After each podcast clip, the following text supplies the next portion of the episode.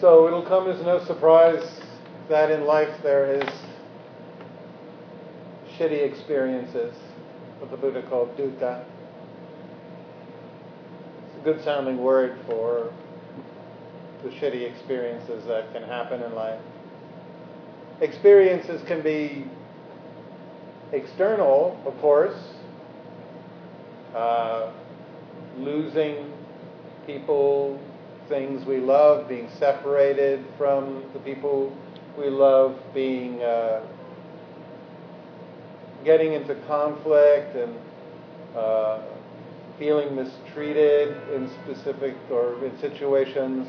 Uh, there can be frustrating events in life from uh, getting on your bike and finding the tires flat, or missing the subway, to you know having something stolen or fall apart. There's the traumatic experiences in life, accidents, violent experiences, to just the run of the mill daily uh, difficulties.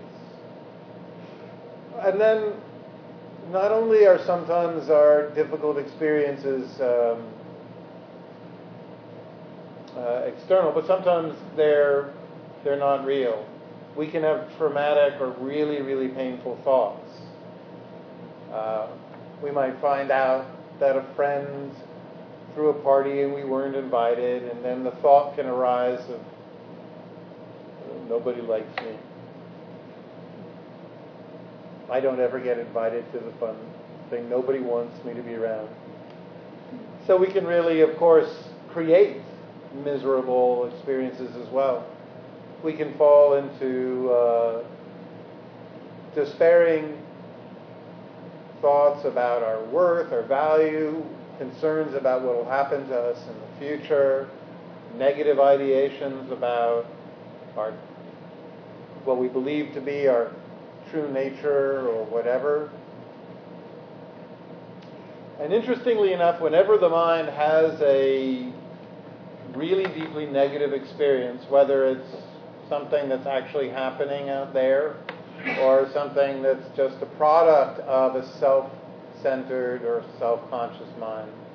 Um, the amygdala, during a very uh, discouraging experience, will note all the stimuli that's around, not just the actual stimuli that has to do with the event that's causing us uh, discomfort, but everything that's present. So, for example, suppose you're in a car accident.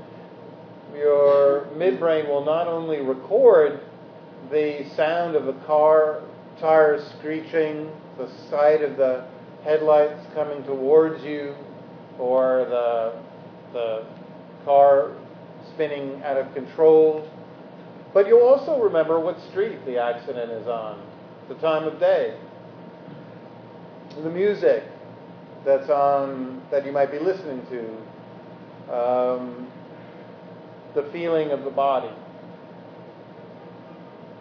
You'll record everything that's present. And that's because the midbrain that records all the threats in life is not that smart, and it really can't tell what's an actual threat from what's just a stimuli that happens to be there.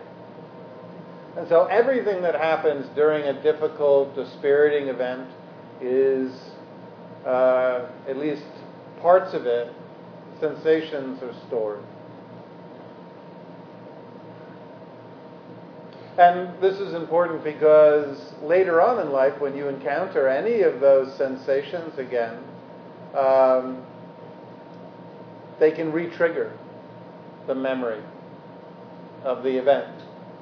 So you might be walking down the street and suddenly at the same place where the accident happened, or when you broke up with someone that you might stumble into the same restaurant, or when uh, you found out some bad news, somebody might uh, have been wearing a certain kind of shirt, and then you might see that shirt again later in life any stimuli that's present during a negative event, if you encounter it again, can reactivate the memory and have it flood up to awareness. And when it becomes present, then we become activated. We also even can start panic attacks that way.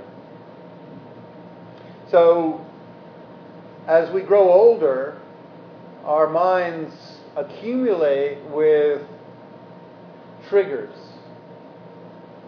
things we've associated with negative events that when we re-encounter them in life can trigger feelings of being under threat, even though we're not under threat.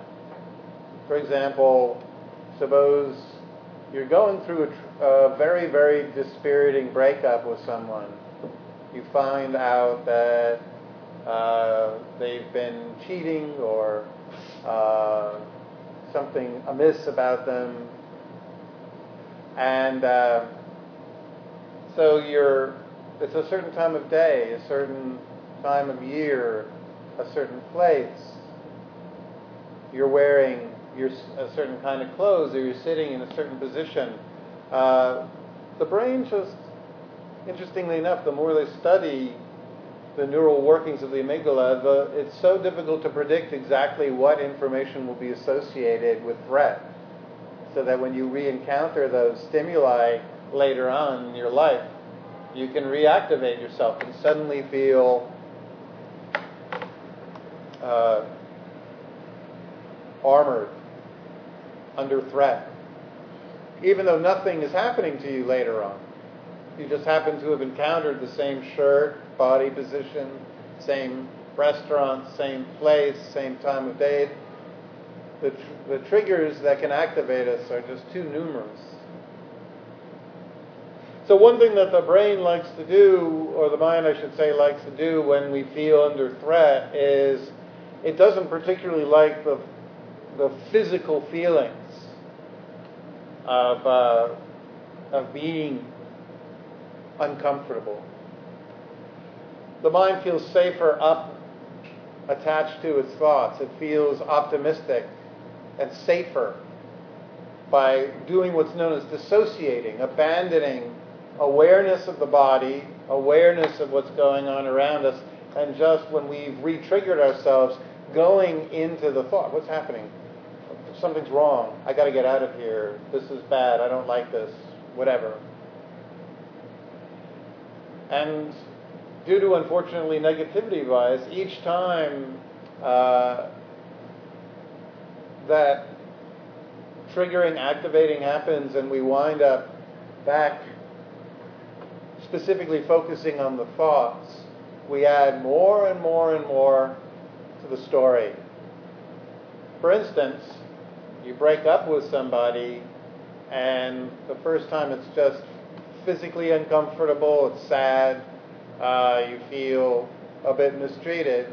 But then the next time you remember him or her, then you start adding a little bit more. Well, that shows me I'll never date a Republican again.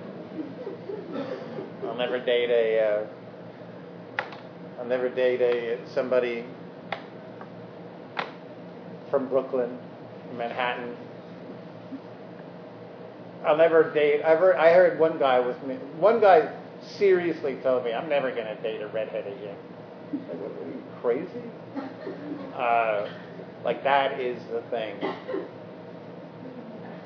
Anyway, so we start adding, due to negativity bias, we start adding negative uh, theories, stories. Uh, we don't really, the brain doesn't come with a devil's advocate that tries to cheer us up. The brain, when we feel threatened, when we feel activated tends to add more and more negative ideations. People are out to get me, you can't trust anyone, that'll show me for being vulnerable, blah, blah, blah, blah, blah. So here's where it's really important to note. Uh, most memories are actually uh, very poorly written in the brain. While the amygdala tries to write down various sensations, it doesn't actually have the ability to write down uh, the actual events, the narratives, the things that happen in the specific order, and a lot of stuff gets lost. In fact, uh, we tend to, instead of remembering a lot of actual visuals and dialogue and stuff like that, we tend to remember a little bit of a lot of different stuff. And then, so we'll remember a little bit of the body, a little bit of how we were breathing, a little bit of what we saw, a little bit of some words that were said during a, a traumatic experience. Remember just little bits all across the spectrum of sensations. And then when the mind remembers, is retriggered, it tends to recreate the entire event from scratch. It's not actually, nothing's hard written. And what's really, really interesting is Joseph LeDoux of NYU, the great neuroscientist, has discovered that each time we remember an event, we rewrite it and restore it afresh. Let me put it to you another way. Your memories don't exist hard encoded in any given area of the brain. Each time you remember, you literally lift or pull that information, and then while you think it, you then change the story and rewrite it. You are rewriting your past every time you remember your past. You do not have a past that's set, hard written in your brain. The only kind of thoughts that are fairly significantly stable are what's known as flashbulb memories. Flashbulb memories occur when you are about to die. you feel you're about to be killed, and you, you store so much hard information. The amygdala and the hippocampus are so turned on, they're grabbing everything and they're literally writing it deeply, ingraining it, sometimes not only into the temporal lobe but to other lobes because it thinks, holy shit, I'm about to fucking get killed. I better remember this. They did. They did uh, research at NYU by a neuroscientist named Tali Shore, I believe it was. I don't remember her name. Tali Sharot. And uh, it was fMRI scans of people who were present during uh, 9/11. Now I watched 9/11, but I would not be a candidate for flashbulb memories because I wasn't actually right standing beneath the towers. I was watching from about a mile away. But the people who were closer to the towers and felt literally like their life were in danger, the more they were in peril, the closer they were to the actual event, the more regions of the brain they used to encode and create flashbulb memories. They didn't only use part of the amygdala, they used virtually all the hippocampus, not just the temporal lobe, but other areas of the brain because their brain was saying at that time, you need to remember this stuff. But the rest of the memories, even though they're very, very disappointing events, breakups, the loss of somebody we love, uh, uh, seminal events from childhood, difficult experiences, they're only, only very weakly written. Little parts. We remember some sensations, by maybe how the body was in the shoulders, maybe we'll remember one site or two sites. And then the rest of it, when we remember it, we are literally creating the story from these little, little bits of information.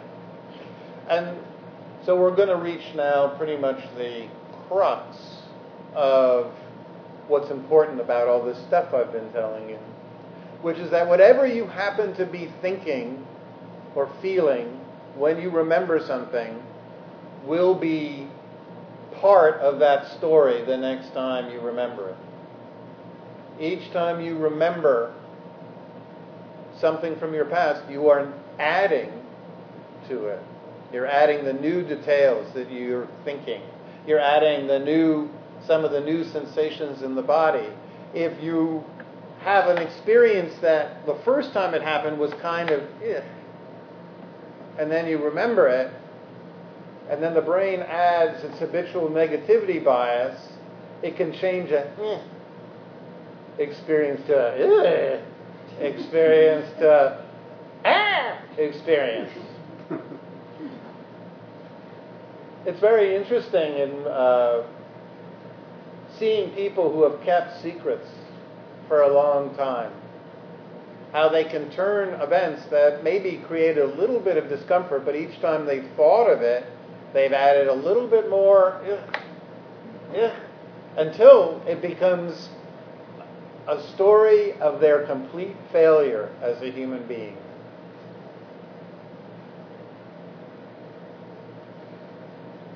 I've, having been sober for 20 years, I've heard many, many, many people tell me their most shameful stories as part of what's known in 12 step recovery is a fifth step.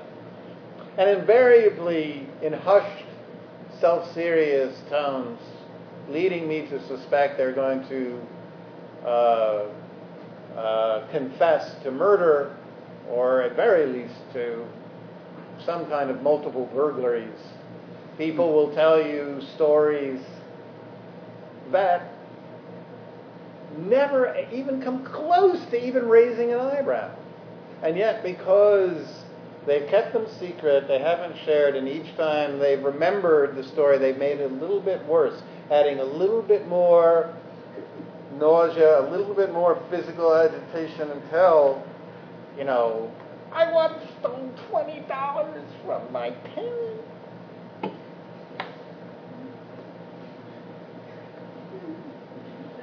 One guy confessed to getting a blowjob at a bar. It was his most horrible.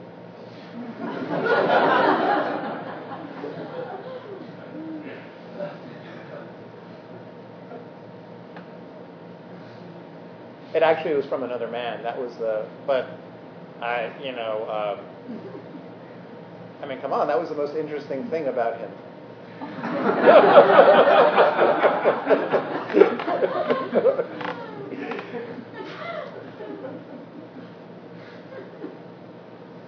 But because each time he rethought about it, he thought about that event, he added more self-disgust, more self-loathing until it became this, this story of his not deserving to live.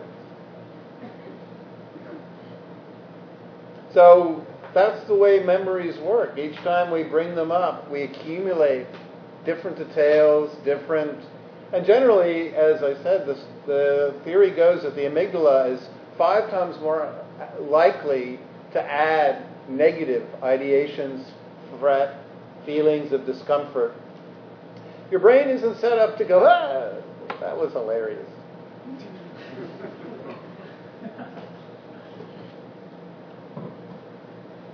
so this is really important because it turns out then that while we can probably the research shows that it's very, very difficult to remove entirely from your mind the images that, or some of the uh, little bits of stuff that's encoded during a very, very uh, painful event. What you can do is you can change entirely the way you relate to that memory. In other words, you can no longer when memories of uh, that you've encoded as as horror or as signs of being um, there's something wrong with with us. We can actually, if we go against the habitual tendency to add stress in the body,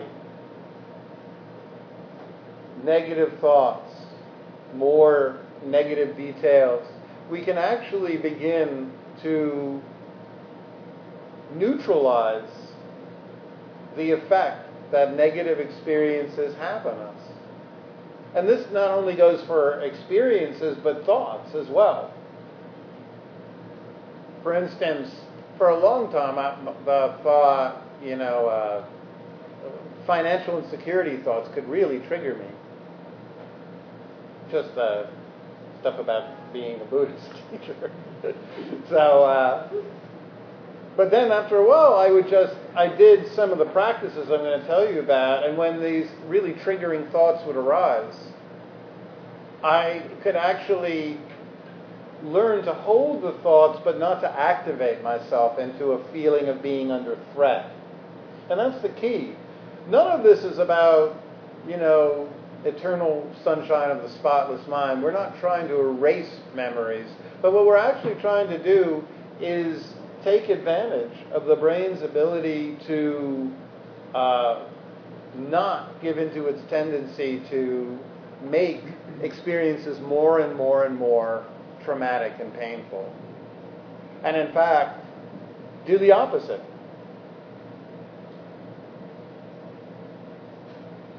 So, for example, if we have a, a, thought that triggers us or an experience from the past that always makes us launch into thoughts of being unlovable, being completely unique, isolated, unwanted, not successful, a failure, we can begin to train the mind when these images, experiences, or just little tiny thoughts arise not to add on all that additional stuff that makes us suffer so much. Except if you want to do that. I'll give you an example.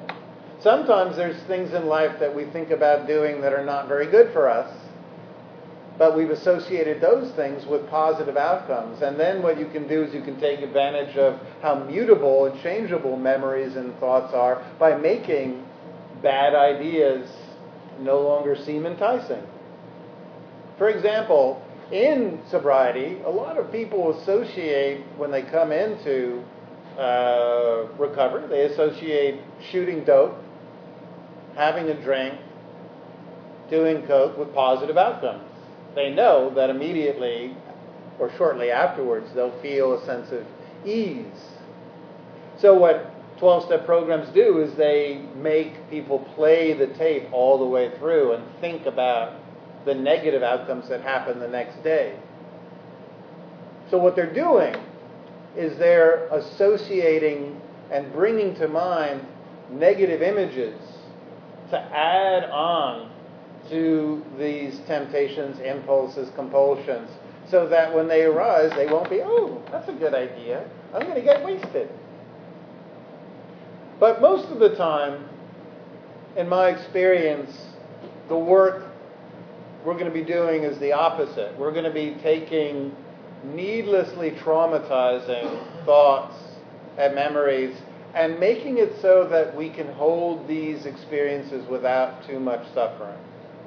So, here are the three tools. The first is when you find yourself being activated or triggered by a memory that's painful or by a thought that each time you think it leads to an avalanche of self-centered, negative, uh, I'm a loser, there's something wrong with me, thought spirals. So let's use the example of uh, the feeling of loneliness. And you might be at home on a Friday night and you realize that you don't have any plans, and then when the experience of loneliness or, oh, I don't have anything to do comes up, then the mind might start to populate with thoughts like, oh, I'm not, you know, people don't like me, I don't have enough friends, blah, blah, blah, blah, blah. Then the body feels heavy, etc. So what do we do? We can allow the, the mind to fall into its tendency of uh, negativity bias, or B, we can actually go into the body, bring our awareness into the body, find the breath, and make your out breath as long as you possibly can and as smooth as you possibly can. Now, why in the world would you want to do that? Well, I'll tell you. Each time you make your out breath long, you're triggering the vagal vagus nerve and you're telling your brain everything's okay, nothing's bad happening, I'm not under threat. That nerve actually has a direct line to some part of your brain called the insula, which actually then tells the midbrain, hey, I'm not under threat. I might be feeling a little lonely, but nothing really bad is happening. I can actually be with this without feeling it's the end of the world. So you're actually rerouting the process. You're subverting the mind's tendency to add more and more negative thoughts, negative beliefs on top of the original feeling of loneliness. You're not getting rid of the loneliness, but you're allowing yourself to be with it without turning it into something that makes you suffer. You get that? Yeah, up here.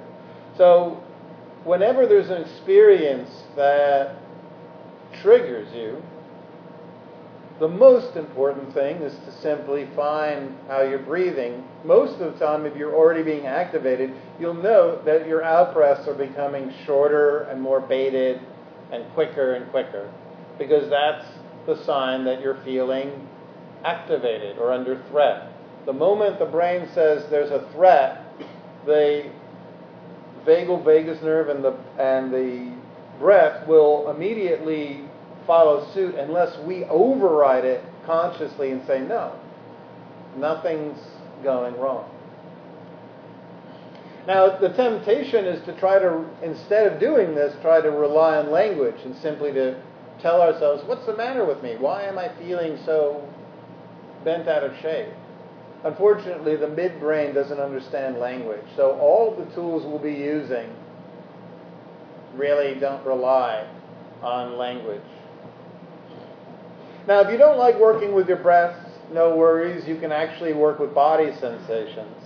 When you're feeling activated by a thought, a memory, an experience, you don't, some, something's bringing up that feeling of discomfort.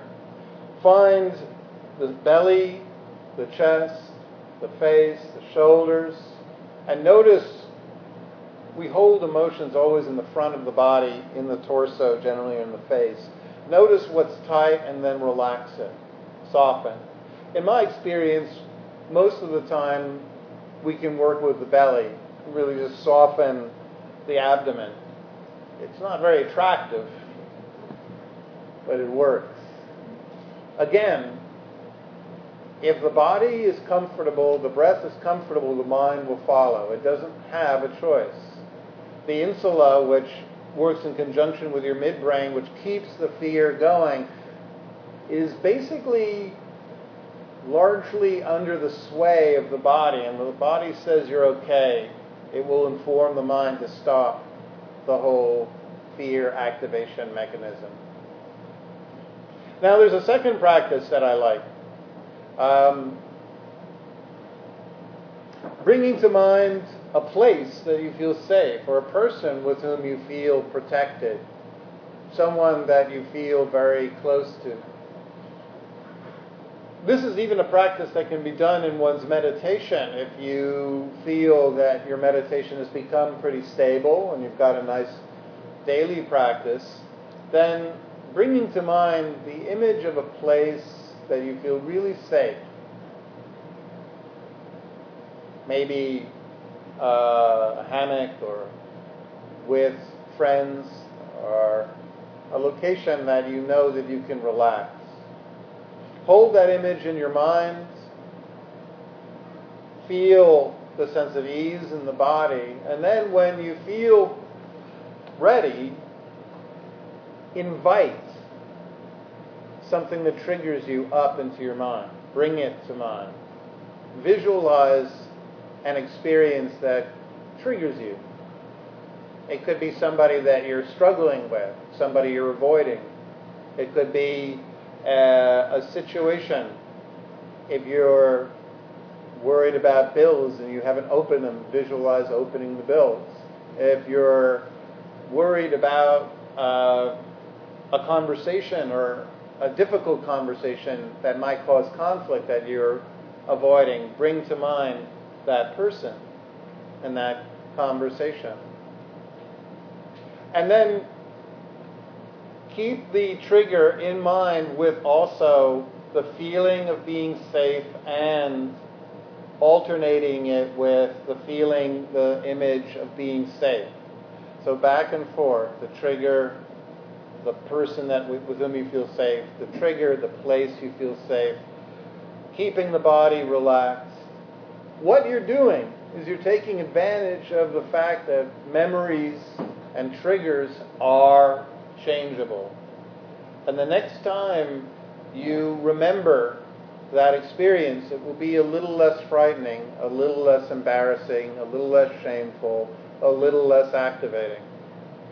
This is not just me simply trying to sell you. If I was going to try to sell you, I'd probably charge you something.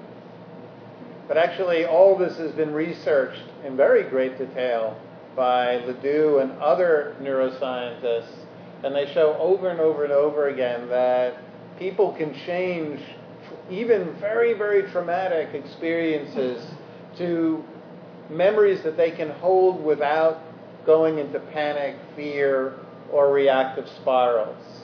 Some experiences people at first want to go and hide, like feelings of sadness or memories of childhood. And eventually, in therapy with someone they feel safe, they can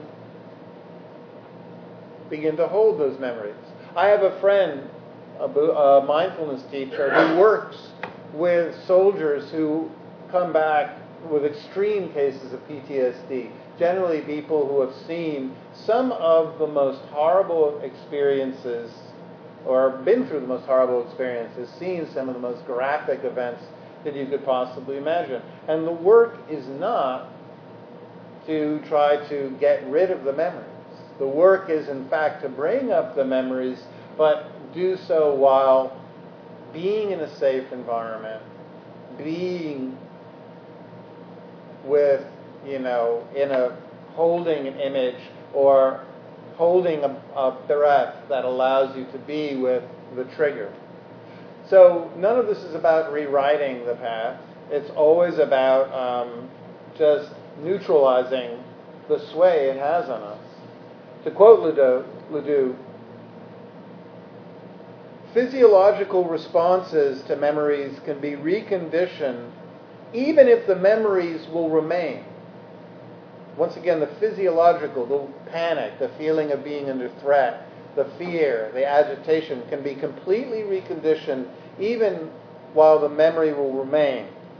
It's not possible, he says, to remove memories, but it is possible to erase the conditioned fears that come with those memories. Daniel Wegner of Harvard argues that we should never try to get rid of a memory, just recondition what we associate with it. Even when thoughts can be suppressed, they don't go away. The attempt to avoid thoughts leads to greater preoccupation with those thoughts. The only way forward is to recondition. Again, so we're not running from our experiences, we're learning to be with it in a way that doesn't traumatize us. Now, of course, the third way to do this is with someone that you feel safe a therapist, someone that you feel uh, in relation to someone talk about an experience. This is why therapy and all forms of relational work helps people remove the traumatic coding that they've added to memories because each time you bring it up, if you're in a therapist's office or, or working with someone with whom you feel safe, each time you bring up the trauma and talk about it, and you replace it back in the temporal lobe, each time it's less threatening. You can be a little bit more calm, a little bit more peaceful. You can hold it with a little less fear, agitation a little less reactivity. And then eventually it just becomes our story, our past, as we recreate it again and again and again. I hope there was something worth pondering in that. I thank you so much for listening and for your practice. I'm going to turn this off.